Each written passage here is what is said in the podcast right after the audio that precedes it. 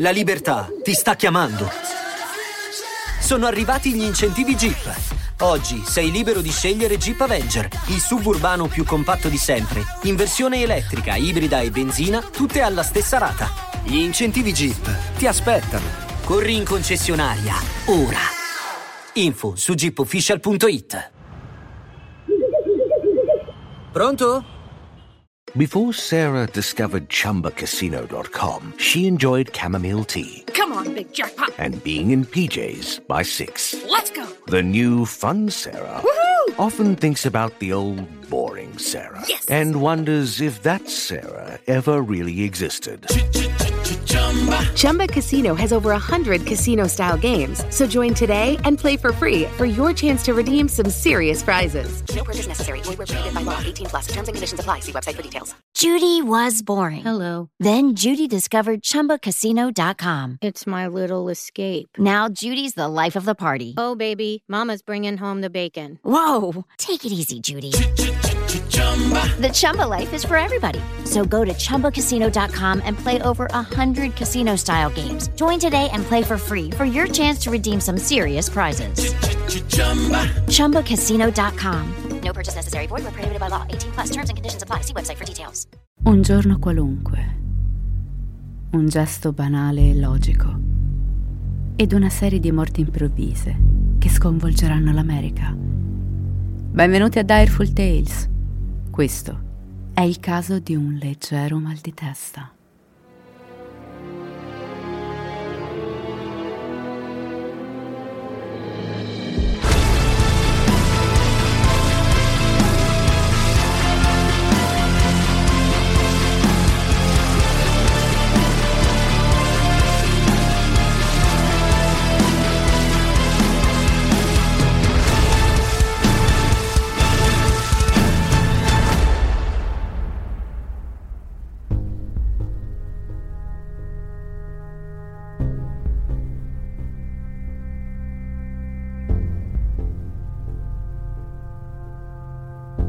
Abbiamo molto di cui aver paura in questi giorni. Virus, guerre, cataclismi naturali, vicini che impazziscono e fanno a pezzi la moglie e così via. Se siete di indole sensibile o facilmente suscettibili, forse è meglio se saltate questo episodio, perché ci stiamo preparando a aggiungere un altro pezzo di paranoia al mucchio. Perché il caso di oggi va a stimolare quel formicolio, quella leggera irrequietezza che spesso ricacciamo nel retro della nostra mente. Per alcuni versi questo episodio vi ricorderà il caso del Luna Bomber italiano, di cui vi ho già raccontato. E se vi siete persi quella puntata vi invito ad andare ad ascoltarla una volta finito con questo perché, oh, quello sì che è uno spaccato assurdo di storia italiana. Comunque, tornando a noi, sapete che amo torturarvi e non credo che questo caso vi lascerà così indifferenti. Tutto ha inizio con la dodicenne Mary Kellerman. È il 29 settembre del 1982 quando alle 6.30 del mattino la giovane Mary si sveglia nel suo letto con un pesante mal di testa e qualche linea di febbre. Probabilmente ha preso un bel raffreddore. Dennis e Gianna, i suoi genitori, decidono di farla restare a casa in modo da poterla far riposare in caso i sintomi peggiorino. Mary frequenta la seconda media alla Adams Junior High School di Schaumburg, in Illinois. Per alleviare i sintomi del raffreddore, Dennis porta dell'acqua e una pasticca di Tylenol alla sua piccola. Il Tylenol non è altro se non il classico paracetamolo che tutti noi abbiamo e usiamo abitualmente in casa. Pochi minuti dopo, il signor Kellerman avverte la figlia alzarsi dal letto e entrare in bagno. E qualche istante più tardi, un tonfo sordo. L'uomo corre alla porta, bussa e chiede alla figlia se stia bene. Ma dal bagno non esce alcuna voce. Così l'uomo, guidato dalla preoccupazione, entra e trova la piccola Mary in preda alle convulsioni sul freddo pavimento del bagno. L'uomo grida alla moglie di chiamare immediatamente il 911. La bambina viene portata a tutta velocità in ospedale, dove arriva incosciente. I medici tentano disperatamente di rianimarla, ma poco dopo le grida di dolore della signora Kellerman riempiono la corsia dell'ospedale. Mary è morta. Ad essere precisi, la piccola Kellerman arriva in ospedale che è già cerebralmente morta, ma nessuno riesce a dare una spiegazione all'accaduto. Una ragazzina così giovane e in salute. Cosa può aver scatenato questo evento così travolgente? I genitori consentono l'autopsia, ma quest'ultima non rileva niente di anomalo. È come se la piccola sia morta improvvisamente per un inspiegabile attacco cardiaco. Data la giovane età e la stranezza del caso, il medico legale decide di coinvolgere la polizia e verificare che la versione dei genitori circa le circostanze della vicenda combaci. Gli agenti tornano a casa dei signori Kellerman, insieme a Dennis e Joanna, che ancora sono visibilmente distrutti. I due ricostruiscono passo dopo passo gli eventi di quella mattina ed effettivamente sembra tutto in ordine, niente salta all'occhio delle autorità. La piccola si è svegliata, ha chiamato i genitori in camera per avvertirli del proprio malessere. I signori hanno effettivamente constatato che la piccola aveva la febbre, così hanno scelto di tenerla al caldo della propria casa e di calmare i sintomi con del semplice Tylenol. L'utilizzo del farmaco viene confermato anche dai paramedici che hanno risposto alla chiamata e che hanno preso la confezione del medicinale con loro quando hanno trasportato la piccola al pronto soccorso. Niente è fuori dall'ordinario. Un normale raffreddore, una coscienziosa reazione da parte dei genitori è un farmaco da banco usato da miliardi di persone, innocuo e già utilizzato comunemente dalla famiglia Kellerman. È tutto estremamente normale e allo stesso tempo assurdo. Solo poche ore dopo, quello stesso giorno, verso mezzogiorno, un impiegato postale di 27 anni, Adam Janus, di Arlington Heights, decide di prendere un giorno di malattia dal lavoro non si sente affatto bene e preferisce riposare. Passa la mattina a letto. Probabilmente ha preso un raffreddore visto le temperature dei giorni precedenti. Poi nel pomeriggio esce brevemente per andare a prendere i propri figli all'asilo e fermarsi un attimo alla farmacia all'angolo per prendere del paracetamolo. Nonostante non si senta al top, decide di comprare anche una bistecca da cucinare per cena e dei fiori per sua moglie, da farle trovare sul tavolo al suo rientro. Tornato a casa, Cucina il pranzo ai figli e accoglie Teresa, sua moglie, dicendole che non si sente bene. Una volta lavati i piatti prende due pasticche di Tylenol extra forte e si prepara a un pomeriggio di riposo. Non è chiaro dove si sposti successivamente all'interno della casa, se in bagno o in cucina, ma poco importa, perché pochi istanti dopo l'uomo crolla a terra in mezzo alle convulsioni. Teresa chiama il 911 e Adam viene portato di corsa al vicino Northwest Community Hospital, ma alle 15.15 Adam Janus viene dichiarato deceduto. I medici non capiscono cosa sia successo. Il ragazzo aveva solo 27 anni eppure il suo cuore ha ceduto improvvisamente. Arresto cardiaco. La famiglia è chiaramente sotto shock. Teresa contatta i genitori, il fratello e la sorella di Adam, che raggiungono la donna in ospedale per piangerlo. Non c'è niente che si possa fare. Adam non c'è più e se n'è andato in una manciata di minuti senza motivo. Alle 17 la famiglia al completo rincasa. Sono stanchi, confusi, devastati dal dolore. Stanley, fratello minore di Adam di soli 25 anni, non sta bene. Anche lui è sposato con una ragazza di nome Teresa, che però ha solo 19 anni i due sono novelli sposi ed è terribile che a pochi giorni dalle nozze Stanley debba sopportare questo dolore. Il ragazzo lamenta un forte mal di testa. Anche la giovane, data l'improvvisa tragedia, non sta bene. I due hanno pianto senza sosta in ospedale e è normale che ora si sentano fuori fase. Entrambi decidono quindi di prendere un paio di pasticche di Tylenol extra forte. Il flacone è proprio lì sul bancone della cucina, dove Adam lo aveva lasciato. Passano pochi istanti e poi Stanley collassa al suolo. I genitori vanno completamente fuori di testa. Voglio dire, hanno appena perso Adam e ora, appena tornati dall'ospedale, ecco che si ripresenta la stessa situazione.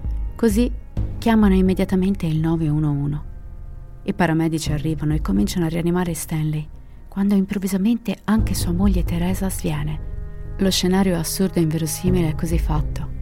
Quattro soccorritori cercano di lavorare su Stanley, che è svenuto ed altri quattro cercano di operare su Teresa allo stesso tempo. Nel frattempo, all'ospedale, il dottore che si era occupato di Adam meno di un'ora prima e sta ancora tentando di comprenderne il decesso, viene avvisato da un'infermiera che la famiglia Genos sta tornando. Il medico pensa che siano i genitori del ragazzo. Forse essendo così sovraffatti dalla morte del figlio hanno avuto un malore. Ma l'infermiera gli comunica che in realtà si tratta del fratello minore di Adam e di sua moglie. Il medico sgrana gli occhi. Cosa? Passano meno di 5 minuti. Stanley e Teresa arrivano in gravi condizioni al pronto soccorso, presentando gli stessi identici sintomi di Adam. Sfortunatamente, Stanley muore poche ore dopo, mentre sua moglie viene ricoverata in condizioni critiche in terapia intensiva. Provate a pensare per un attimo alla situazione di questa famiglia. A quanto sia devastante e assurdo perdere due figli dal nulla in un arco di tre ore l'uno dall'altro, senza un'apparente ragione. Naturalmente i medici iniziano a riflettere. È chiaro che tutto è collegato, ma da cosa? I tre devono aver consumato o respirato la stessa identica sostanza che ha finito con l'avvelenarli. Ma l'avvelenamento non è qualcosa di cui i dottori di questo ospedale sono abituati a trattare. Così chiamano il Rocky Mountain Poison Center ed il Centro per la sicurezza delle droghe. Una volta raccontata la vicenda e spiegati i sintomi, i due centri suggeriscono una possibile morte da avvelenamento da cianuro. I medici mandano un campione di sangue per ogni componente della famiglia, Adam, Stanley e Teresa, al laboratorio per farli analizzare. Nel frattempo, tentano di capire cosa possa essere stato consumato. È la moglie di Adam, l'altra Teresa, a ricordare le uniche tre cose consumate dal marito quella mattina. Pesche, caffè e Tylenol. Nel frattempo la polizia torna insieme ai vigili del fuoco a casa Janus per assicurarsi che non ci siano perdite di gas. Si pensa anche alla possibilità che Adam abbia usato del cianuro per pulire i suoi attrezzi, ma non c'è traccia delle sostanze in casa. Nel frattempo un pompiere fuori servizio dell'Arlington Heights Fire Department, di nome Philip Capitelli, ascolta le chiamate tra l'ospedale, la polizia e i colleghi paramedici attraverso la radio di servizio e trova il tutto decisamente troppo strano. Anche perché c'è qualcosa che gli gira in testa. Sua suocera lavora con la madre di Mary Kellerman, la dodicenne all'inizio della nostra storia. E proprio quella mattina lo ha chiamato dicendogli che Mary è morta all'alba quello stesso giorno, dopo aver preso del Tylenol. Qualcosa scatta nel cervello di Philip. Tutte queste vittime hanno preso del Tylenol poco prima di collassare Mary è stata portata in un altro ospedale e la struttura che ha operato la famiglia Genus non è a conoscenza del decesso della piccola, quindi nessuno ha potuto collegare i casi. Ma dannazione, ecco la risposta. Il Tylenol, il paracetamolo. Adesso tutto è più ovvio che mai. L'uomo contatta immediatamente la polizia e i due ospedali. Vengono confrontati entrambi i flaconi di Tylenol, quello usati dalla famiglia Janus e quello usato dai Kellerman un tipico flacone bianco con la sua etichetta e il tappo rosso, ma una volta aperti sembrano assolutamente normali. Non ci sono altre sostanze al loro interno. Le pillole hanno il classico aspetto di una normale pasticca di Tylenol, mezza bianca e mezza rossa, con della polvere all'interno. Ma come ho detto, nulla salta all'occhio. Quindi per il momento i flaconi vengono etichettati e conservati come prove. Entrambe le bottigliette di Tylenol provengono dallo stesso numero di lotto, MC2880. È chiaro che c'è il trucco da qualche parte. Ma dove? Ecco che al medico legale viene in mente qualcosa. Suggerisce di annusare entrambi i flaconi di paracetamolo. Ed è proprio in questo momento che le carte si rivelano.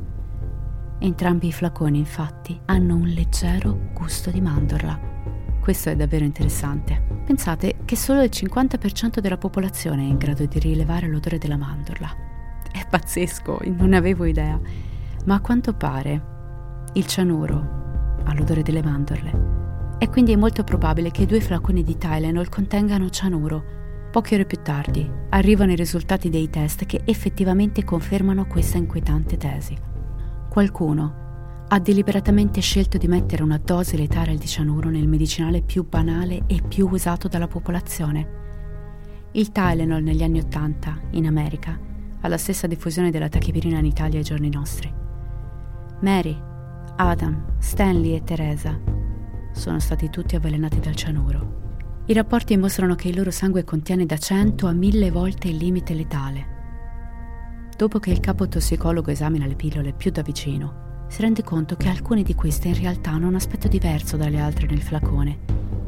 Alcune sono leggermente più grandi e la polvere all'interno di esse risulta più grumosa, Trascorse alcune ore poi, il cianuro ha iniziato a mangiare all'esterno delle capsule rendendo ormai ovvia la manomissione. Ma fermiamoci un attimo a parlare di questa sostanza.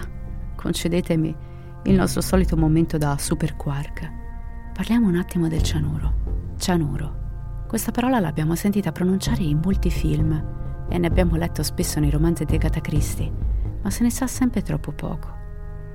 Il cianuro è un asfissiante chimico Agisce bloccando l'azione dell'emoglobina, la proteina che trasporta l'ossigeno nel sangue, ed ha effetti molto rapidi. Bastano 2,6 mg per litro di sangue per uccidere quasi all'istante. Inalato sotto forma di gas, il cianuro ha un effetto corrosivo sull'apparato respiratorio e può causare alterazioni del sangue, del sistema nervoso centrale e della tiroide. La perdita di conoscenza è quasi immediata e le prime convulsioni si verificano dopo appena 15-30 secondi, seguite a distanza di 2-3 minuti dalla cessazione dell'attività respiratoria e di quella cardiaca. Il che significa che ogni vittima è stata essenzialmente soffocata dall'interno entro pochi minuti dall'assunzione del Tylenol. Una morte atroce. E sfortunatamente le quattro persone della nostra storia non sono le uniche a morire in questo giorno. Marilyn Rayner, è una mamma di 27 anni che vive a Winfield, in Illinois, a circa 25 minuti a sud di Arlington Heights. Il 29 settembre del 1982 è il primo giorno in cui viene dimessa dall'ospedale dopo aver dato alla luce il suo quarto figlio, qualche giorno prima. Quando torna a casa, prende due Tylenol extra forti e nel giro di pochi minuti collassa sul pavimento. È suo marito Ed a chiamare immediatamente il 911. Mary muore ufficialmente la mattina seguente alle 9.30. Poi è il turno di un'altra Mary, Mary McFarland. È terrificante e inquietante che tre di queste vittime portino lo stesso nome, è una coincidenza pazzesca. Mary McFarland è di Lombard County e lavora al Belfont Center a Yardtown Mall. Mentre di turno, inizia a lamentare un forte mal di testa. E come è naturale pensare, secondo voi cosa fa? Prende del maledetto Tylenol extra forte.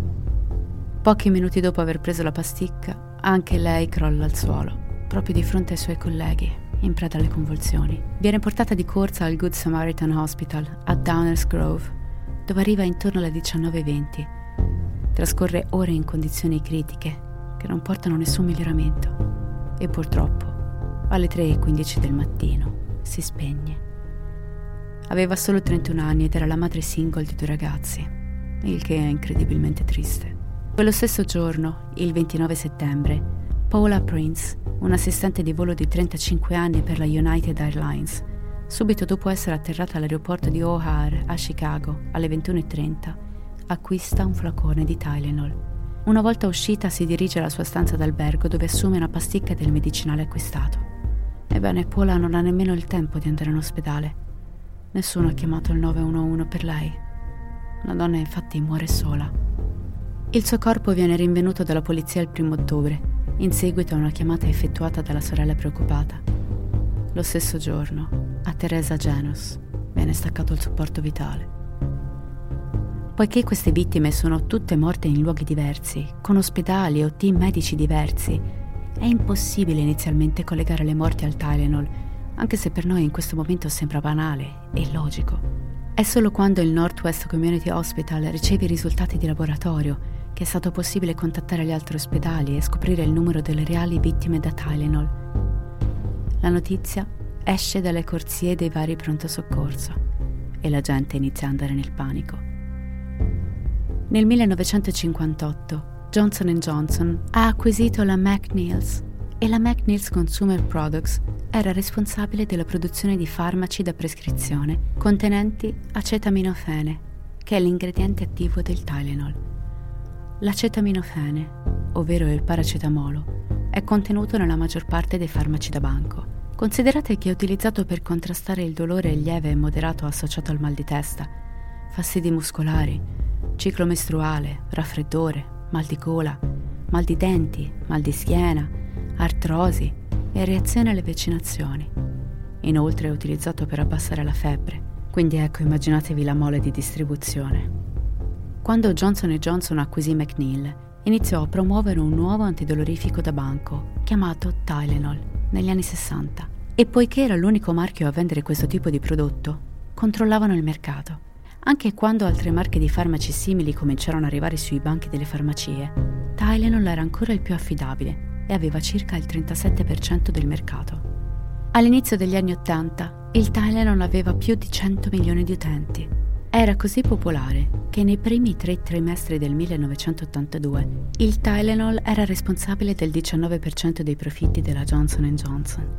La popolazione si fidava del marchio, si fidava del nome. Lo spot ufficiale diceva: Se gli ospedali usano il Tylenol, non dovresti farlo anche tu? Tylenol, l'antidolorifico più usato dagli ospedali. Today, hospitals can use modern advances to help locate the source of pain. When it comes to relieving pain, the pain reliever hospitals use most is Tylenol. Look, last year, hospitals dispensed Tylenol 10 times more than the next four brands combined. So the next time you or someone in your family has a headache, ache, or pain, shouldn't you use Tylenol too? Tylenol, the pain reliever hospitals use most. Come potete immaginare, la voce che molte persone nell'area di Chicago sono morte a seguito dell'assunzione del Tylenol corre veloce, seminando, come è logico che sia, il panico. Non passa molto tempo prima che la notizia arrivi alla compagnia produttrice del farmaco, la quale si rende conto di stringere una patata esplosiva tra le mani la mattina del 30 settembre viene indetta una conferenza stampa in cui vengono dichiarati i nomi delle vittime e viene resa ufficialmente pubblica la morte in seguito all'assunzione di Tylenol. Viene resa pubblica anche la notizia della presenza di cianuro all'interno dei flaconi di paracetamolo. La conferenza stampa va in onda su rete nazionale alle 8 del mattino. Per le 9 e un quarto, la maggior parte dei negozi e delle farmacie dell'area di Chicago hanno completamente rimosso il Tylenol dai loro scaffali. Ai venditori viene consigliato di rimuovere il lotto risultato compromesso in due dei due casi di morte, l'MC 2880. Ma i più cauti scelgono di togliere il farmaco dalla vendita al pubblico. E per una buona ragione. Questo non è un problema di scarafaggi nella scatola. La gente ha perso la vita. E questo ha davvero creato quella vulnerabilità, quel senso di rischio, quel senso di minaccia che è capace di terrorizzare le persone a morte. Si capisce che è necessario richiamare le forniture di Tylenol, ma su che scala? Negozio? Città? Regione? Stato? La popolazione perde la testa. E non soltanto a Chicago, ma in tutti gli Stati Uniti.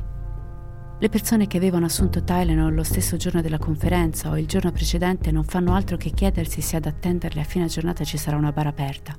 I numeri del centro veleni di tutta America iniziano a squillare ininterrottamente la gente non ha solo paura del Tylenol. Ci si chiede se altri medicinali siano stati compromessi, visto che il pazzo che ha creato tutto questo è ancora a piede libero.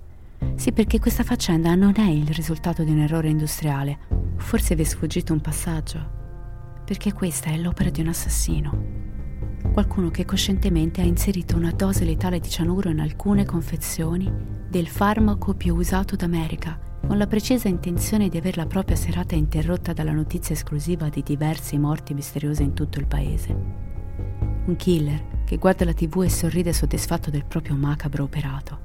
Nel frattempo vengono organizzate squadre di polizia, paramedici e volontari che girano in auto per i vari quartieri a intimare con potenti megafoni di non prendere il Tylenol. Buttate il vostro Tylenol, buttatelo nel water, non prendete il Tylenol fino a nuovo ordine. Centinaia di persone si presentano al pronto soccorso pensando di essere state avvelenate. È il caos più totale. Gli avvocati della Johnson Johnson si precipitano all'ufficio del medico legale per vederci chiaro. E sapete che questa situazione oggi viene usata nelle università di business e management aziendale come esempio sul come gestire egregiamente un evento di crisi. E se per caso state cercando qualcosa per la vostra tesi di laurea, è il momento di prendere appunti. I dirigenti della Johnson Johnson entrano subito in azione, senza preoccuparsi dei soldi persi o del danno al loro marchio. La loro reazione si concentra sul come possiamo salvare vite il più rapidamente possibile e, se possibile, come possiamo salvare il prodotto. Non si preoccupano dei soldi e nemmeno dell'impatto aziendale. Fermano le spedizioni, ordinano il ritiro del Tylenol a tutta la loro catena di distribuzione, senza necessità di trattative o discussioni. Quel primo giorno, il 30 settembre, quando la notizia viene resa pubblica, si ha l'impressione che la crisi sia limitata solo all'area di Chicago. Così viene detto ai rivenditori del resto del paese di tenere tranquillamente il Tylenol sui loro scaffali. Alle 15 di quel giorno, Johnson Johnson rilascia un richiamo ufficiale di tutti i prodotti Tylenol dal lotto numero MC2880. La loro quota di mercato scende del 7% da un giorno all'altro. Presto la Johnson Johnson viene a conoscenza delle altre morti causate dall'assunzione di Tylenol. Nel frattempo si scopre qualcosa di ancora più preoccupante. Il flacone che uccide la neomamma Mary Rayner non appartiene al lotto ritirato, bensì al lotto 1833MB. La cosa è più grave di ciò che sembra. Il richiamo per il ritiro dal mercato viene esteso ai flaconi di Tylenol che riportano questo nuovo numero, ma ben presto un altro lotto si aggiunge alla lista. Il primo ottobre, quando viene ritrovato il corpo di Paula Prince, gli investigatori scoprono che il suo Tylenol ha un numero diverso, 1801MA. Quella notte, il primo ottobre del 1982 alle 23, il sindaco Jane Byrne indice una conferenza stampa in cui dice al pubblico che nessuna persona dovrebbe consumare Tylenol in qualunque forma, indipendentemente dal numero dell'otto. Viene anche dichiarato che Johnson Johnson non è responsabile per ciò che sta accadendo. Johnson Johnson richiama 31 milioni di bottiglie di Tylenol, l'equivalente di 100 milioni di dollari di prodotto. La produzione di Tylenol si ferma completamente e con esso tutta la pubblicità dedicata al farmaco. Anzi, la stessa Johnson Johnson inizia una campagna pubblicitaria a pagamento contro il consumo del loro stesso prodotto. Più di 10 milioni di bottigliette richiamate vengono testate. Tra esse vengono rinvenute 8 con pasticche avvelenate per un totale di 50 capsule mortali. Cinque di questi flaconi appartengono alle vittime decedute. Due flaconi appartengono a uno dei lotti richiamati ed un flacone doveva ancora essere venduto. Johnson Johnson offre una ricompensa di 100.000 dollari per chiunque abbia informazioni su chi ha fatto questo e perché. Viene istituito un numero verde per le persone preoccupate che necessitano assistenza. Viene inoltre creata una linea telefonica per il contatto diretto con i giornalisti in modo da fornire informazioni il più velocemente possibile. Credo vi sia ormai più che chiara la situazione. Questo giochino mortale è diventato una vera e propria emergenza nazionale. Judy was boring. Hello. Then Judy discovered ChumbaCasino.com. It's my little escape. Now Judy's the life of the party. Oh, baby, Mama's bringing home the bacon. Whoa! Take it easy, Judy. The Chumba life is for everybody. So go to ChumbaCasino.com and play over 100 casino style games. Join today and play for free for your chance to redeem some serious prizes. ChumbaCasino.com. No purchase necessary. Void where prohibited by law. 18 plus terms and conditions apply. See website for details. La gente è terrorizzata. Il Rush Presbyterian St. Luke Medical Center di Chicago è il centro regionale antiveleni e qui il telefono squilla ininterrottamente. E tutto quello che si può fare è dire alle persone di gettare via i propri flaconi di Tylenol e rassicurarsi sul fatto che se fossero avvelenati non avrebbero avuto il tempo di raggiungere il telefono. Il modo di vedere i prodotti di consumo cambia drasticamente. Le persone pensano se un antidolorifico affidabile come il Tylenol ha la capacità di uccidere la gente, che ne è del resto? Ma il richiamo si mostra molto efficace. Infatti non avvengono altre morti legate al Tylenol. Ma ora c'è da capire chi è stato e perché ha fatto questa cosa orribile. Non ci sono indiziati al momento, né rivendicazioni da parte di gruppi terroristici interni che possano suggerire un movente. A parte l'intenzione di voler prendere una vita umana, questa tragedia non ha senso. Il primo pensiero va a un possibile impiegato scontento del Tylenol o un dipendente della Johnson Johnson. La polizia controlla le transazioni di magazzino per vedere se qualcuno sta cercando di far scendere il valore delle azioni ma viene escluso che la manomissione delle pillole sia avvenuta negli impianti di produzione. Chiunque sia stato ha avvelenato 50 pillole, le ha messe in diversi flaconi e poi le ha riposizionate sugli scaffali dei negozi. E sfortunatamente all'epoca le telecamere a circuito chiuso non sono così comuni, quindi non ci sono filmati che riprendono un misterioso qualcuno risistemare i flaconi di Tylenol sugli scaffali. Gli investigatori non hanno molto su cui lavorare si decide così di rendere pubblici orari e luoghi dei funerali delle vittime, nella speranza che il killer sia abbastanza malato da presentarsi per godersi lo spettacolo. In fondo è qualcosa che ritroviamo spesso nei casi di omicidio. Ma sfortunatamente questa volta il risultato è un profondo buco nell'acqua e nessun indiziato. Ma chi è questo misterioso villain degno di Gotham City? È qualcuno che vuole solo portare scompiglio nella società? Vuole vedere gli altri soffrire e morire? Oppure vuole danneggiare la Johnson Johnson e affondare le loro azioni? Il 6 ottobre, solo un giorno dopo il richiamo a livello nazionale di tutti i prodotti Tylenol, una lettera di estorsione non firmata viene inviata al produttore minacciando di ripetere tutti questi omicidi a meno che non venga versato un milione di dollari sul numero di conto fornito sul retro del pezzo di carta. Questa lettera viene immediatamente inviata all'FBI, che la associa a un uomo di nome James Lewis. Inizia la caccia all'uomo. È solo nel dicembre di quell'anno che James viene avvistato in una biblioteca di New York, dove viene arrestato e trattenuto in custodia, ma dopo aver indagato un po' di più su James, diventa ovvio che non è l'autore dell'attacco originale. Prima di tutto James non era nemmeno a Chicago quando è avvenuto l'avvelenamento. E poiché il cianuro corrode rapidamente la capsula stessa, viene stabilito che chiunque le abbia messe sugli scaffali deve aver lavorato molto velocemente, manomettendole e poi rimettendole immediatamente sugli scaffali circa 48 ore o meno dal momento del consumo. Lewis diventa un sospettato a causa della sua minaccia per estorsione, ma la polizia ha diversi altri sospetti nessuno dei quali però risponde alla domanda del perché. L'indagine prosegue, ma non ci sono prove per incolpare qualcuno. Viene anche stabilito che il numero di conto che James aveva messo sulla lettera non appartiene nemmeno a lui.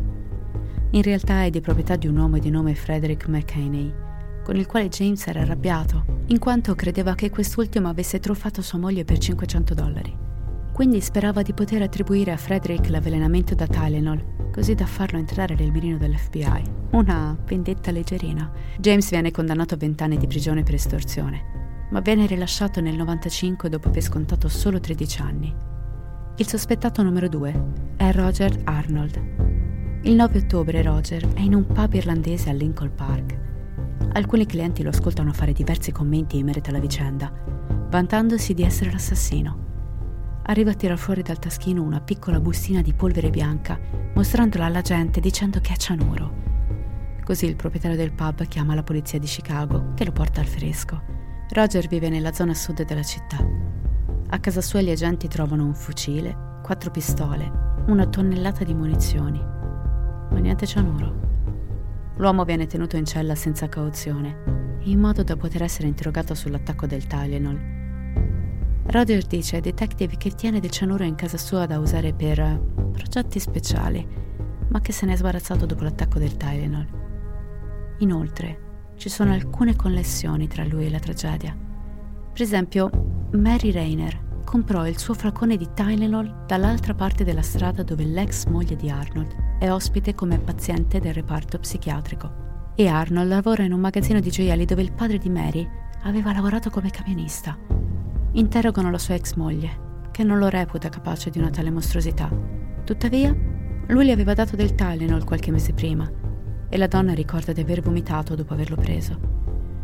Così i detective finiscono per perquisire la casa di Arnold una seconda volta e trovano due biglietti di sola andata per la Thailandia, insieme a una serie di manuali sul crimine, tra cui il libro di cucina anarchica e manuali di addestramento del Dipartimento della Difesa degli Stati Uniti su dispositivi di guerra non convenzionali. Viene anche rinvenuta della polvere bianca, ma i test di laboratorio dimostrano che qualunque cosa sia è innocua. Alla fine la polizia deve scagionare Arnold come sospettato, perché per quanto ci sia una serie strana di connessioni, non ci sono abbastanza prove che lo collegano al crimine. Passano mesi, anni, senza alcuna condanna e dopo diversi fogli staccati dal calendario arriva un altro sospettato. Qualcuno che la maggior parte di voi sicuramente conoscerà. Ted Kaczynski, altrimenti noto come una bomber. Dal 1978 al 1996 Ted fu responsabile di aver ucciso tre persone e di averne ferite 23. Viene considerato un sospettato per il caso del Tylenol perché i suoi primi attacchi hanno avuto luogo a Chicago. Anche i genitori di Ted sono di un sobborgo di Chicago, che guarda caso è situato vicino a uno degli omicidi. Ma fin dall'inizio Ted nega qualsiasi coinvolgimento nel caso del farmaco killer. Questo ci porta al febbraio del 2009, quando l'FBI annuncia che dati i recenti progressi nel campo della tecnologia, il caso Tylenol sarà ripescato dal mucchio e le prove saranno rianalizzate. Ma questo non sembra portare da nessuna parte perché a tutt'oggi non abbiamo idea di chi abbia commesso gli omicidi del Tylenol. Nessuno è mai stato identificato per aver ucciso queste sette persone. L'intero evento naturalmente ha innescato grandi cambiamenti nel modo in cui i prodotti di consumo sono confezionati. Johnson Johnson sapeva che la fiducia non era persa con il Tylenol stesso. Il Tylenol era stato usato per così tanto tempo ed era un prodotto di fiducia per molte famiglie. Era l'imballaggio del farmaco che aveva fatto perdere sicurezza nella popolazione. Sei settimane dopo le morti, Johnson Johnson tenne una conferenza stampa e annunciò una nuova e migliore confezione che avrebbe garantito l'interezza del prodotto e riportato tranquillità nel cuore dei consumatori. Date il benvenuto al famoso sigillo di sicurezza. Le nuove capsule di Tylenol presentano all'interno del tappo il batuffolo di cotone e l'alluminio. La plastica sigilla l'intera apertura del flacone e la chiusura è a prova di bambino. Questa nuova procedura, insieme al prezzo di vendita decisamente più basso rispetto al precedente, regala nuova fiducia nei consumatori. Johnson Johnson riformula addirittura l'intera capsula, sostituendo la vecchia pillola contenente la polvere con il moderno pasticcozzo a pezzo unico. Questo la rende molto più difficile da manomettere. La stessa confezione diventa un importante vantaggio competitivo, facendo diventare il Tylenol il leader nel confezionamento a prova di manomissione, da farmaco killer a prodotto più sicuro sul mercato. Johnson Johnson ha gestito la crisi in modo così efficace da far risalire il prezzo delle loro azioni del 25% nel giro di un anno. Nel 1983 il Congresso approva il Tylenol Bill, che rende un reato federale manomettere prodotti di consumo. E nel 1989 la FDA stabilisce delle linee guida federali che richiedono ai produttori di rendere tutti i prodotti di consumo prova di manomissione. L'imballaggio diventa un vantaggio competitivo. Tutto, dai prodotti alimentari a quelli farmaceutici, vengono favorevolmente influenzati. Nel 1991 le famiglie delle vittime fanno causa alla Johnson Johnson per non aver già predisposto quell'imballaggio. Sostengono che prima che questo accadesse c'erano più di 300 denunce sulla manomissione delle confezioni. Ci sono stati anche casi di numeri errati di pillole nelle bottiglie o di oggetti estranei all'interno dei flaconi ma invece di andare in tribunale Johnson Johnson si accorda per una somma che non è mai stata rivelata pubblicamente. Come ho detto, fino ad oggi l'assassino non è mai stato identificato, il che è pazzesco se ci pensate. Chissà se ha mai rivelato a qualcuno cosa ha fatto. Chissà perché ha pianificato questa inquietante strage. E chissà se qualcuno là fuori sta organizzando qualcosa di simile. Io spero che questo episodio vi sia piaciuto. Come sempre vi ricordo che trovate i link dei nostri social e tutte le altre informazioni sul sito direfultales.com. Vi ringrazio per la compagnia e vi aspetto al prossimo episodio. Come sempre, restate spaventati.